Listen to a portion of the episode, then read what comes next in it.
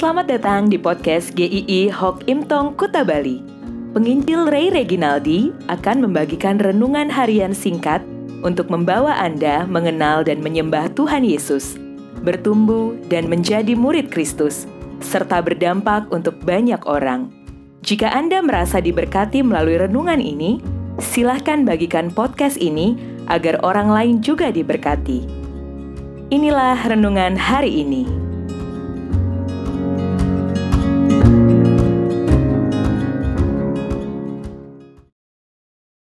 Mintalah kepadanya. Matius 7 ayat yang ke-11. Ia akan memberikan yang baik kepada mereka yang meminta kepadanya. Doa anak kecil kadang begitu polosnya. Anak saya pernah berdoa sebelum tidur seperti ini. Tuhan, tolong supaya paket mainan yang dipesan bisa cepat datang. Dia percaya bahwa dia bisa datang kepada Tuhan untuk meminta hal seperti itu. Mungkin tampaknya lucu, tetapi kita bisa belajar sesuatu bahwa relasi orang percaya dengan Tuhan itu begitu dekatnya, begitu indahnya. Ada komunikasi yang begitu spesial yang tidak dapat direnggut oleh siapa pun juga. Salah satu bagian favorit dalam doa orang Kristen adalah meminta sesuatu kepada Tuhan, seperti yang dikatakan dalam firman Tuhan: "Mintalah akan diberikan, carilah dan akan mendapatkan, ketoklah dan pintu dibukakan." Asik sekali. Tetapi, apakah bagian ini berarti meminta apa saja dan akan dikabulkan semuanya? Ada dua hal yang kita pelajari dari bagian ini. Pertama, Allah itu begitu terbuka pada kita dan akan menjawab kita. Tapi ingat, jawabannya adalah versi Tuhan.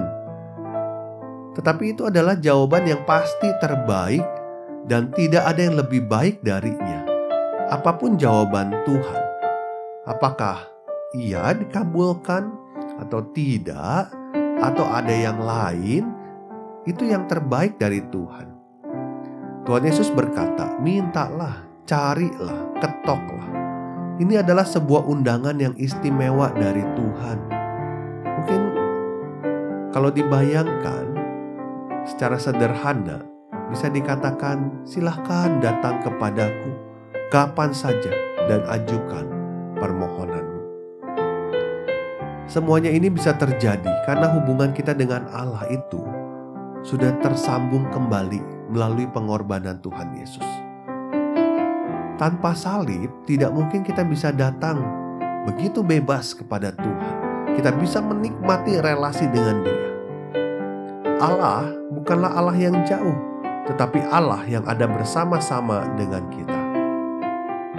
Kedua, Allah itu baik. Tuhan Yesus menggambarkan bagaimana seorang ayah di dunia tidak akan memberikan batu kepada anak yang minta roti, atau ular kepada anak yang minta ikan. Manusia yang berdosa saja tahu memberikan yang baik, apalagi Allah yang sempurna, Allah yang kudus, Allah yang tidak akan pernah salah. Dialah sumber kebaikan itu, pasti memberikan yang baik. Dia tahu yang paling baik, dia tahu yang paling pas untuk anak-anaknya, dan dia tidak akan pernah memberikan yang salah. Ini juga menandakan kita percaya kepada Allah yang tidak pernah salah menjawab doa kita, yang tidak pernah tertukar, dan Allah tidak akan pernah mempermainkan hidup kita. Ketika berdoa, kita bisa mempercayakan seluruh hidup kita kepadanya. Ketika keadaan buruk menimpa kita, atau doa kita yang sekian tahun tampaknya tidak ada hasilnya, Jangan kita mulai curiga kepada Tuhan dan mulai meragukan kebaikan hatinya.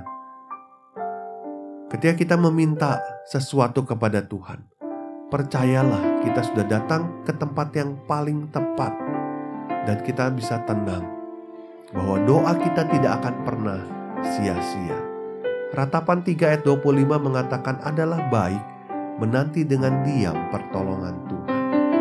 Pikiran kita terbatas, Kita tidak bisa melihat gambaran besar seluruh kehidupan kita, tetapi Allah lah yang melukis semua hidup kita dengan baik dan sangat sempurna. Mintalah kepadanya, jangan ragu, Dia tidak pernah salah, dan Dia pasti baik. Tuhan memberkati.